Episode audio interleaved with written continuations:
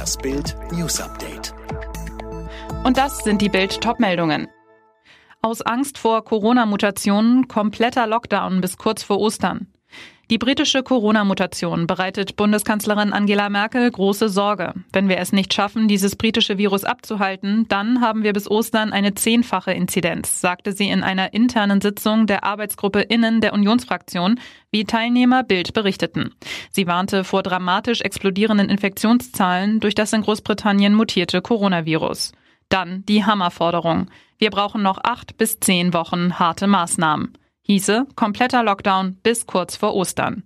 Bislang waren die Corona-Maßnahmen, die mit dem Lockdown Light am 2. November begannen und Mitte Dezember zu einem knallhart Lockdown erweitert wurden, nur bis zum 31. Januar verlängert worden. Neue Zahlen von Moderna und BioNTech. So viel Impfstoff bekommt ihr Bundesland. Deutschland wartet auf den Corona-Impfstoff. Während die Dosen von BioNTech Pfizer bereits seit dem 26. Dezember hierzulande an Risikogruppen verimpft werden, soll nach der Zulassung durch die Europäische Arzneimittelagentur EMA jetzt auch der Moderna-Impfstoff folgen. Eine weitere Hoffnung, am Dienstag startete die EMA das offizielle Verfahren zum AstraZeneca-Impfstoff.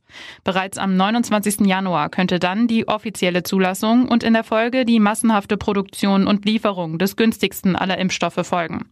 Doch zunächst bleiben BioNTech und Moderna. Bild liegt die offizielle Auflistung vor, wie viele Impfstoffe in den kommenden Wochen in Deutschland ausgeliefert werden. Alle Zahlen dazu finden Sie auf Bild.de. Und jetzt weitere Bild News.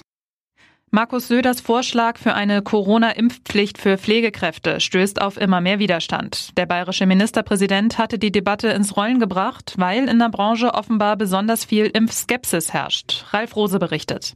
Es müsse überlegt werden, wie der Schutz für Alten- und Pflegeheime erhöht werden kann, so Söder. Ablehnung kommt von Arbeitsminister Heil, der weiter auf Freiwilligkeit und Aufklärung setzt. Ähnlich sieht es der Deutsche Städtetag. Noch sei nicht alles ausgereizt, was an Überzeugungsarbeit möglich ist, hieß es. Und Teile der Opposition warnen, dass allein die Diskussion über eine Impfpflicht Wasser auf die Mühlen von Impfgegnern und Corona-Leugnern sei.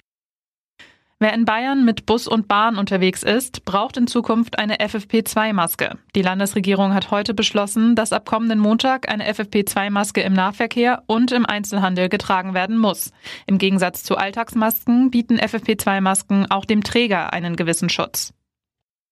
Die USA rüsten sich gegen eine Welle der Gewalt durch militante Trump-Anhänger. Der Sturm auf das Kapitol in Washington mit fünf Toten könnte erst der Anfang gewesen sein, André Glatzel.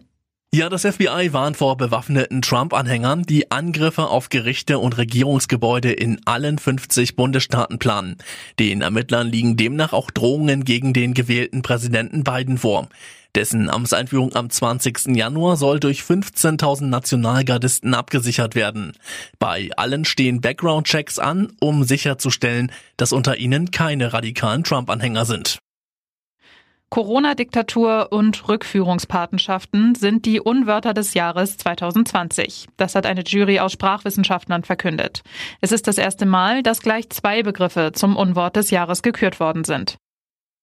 Alle weiteren News und die neuesten Entwicklungen zu den Top-Themen gibt's jetzt und rund um die Uhr online auf Bild.de. Mehr starke Audio-News von Bild gibt es auch bei den Tech Freaks, der wöchentliche Podcast über Digitales, Computer, Tablets und Smartphones.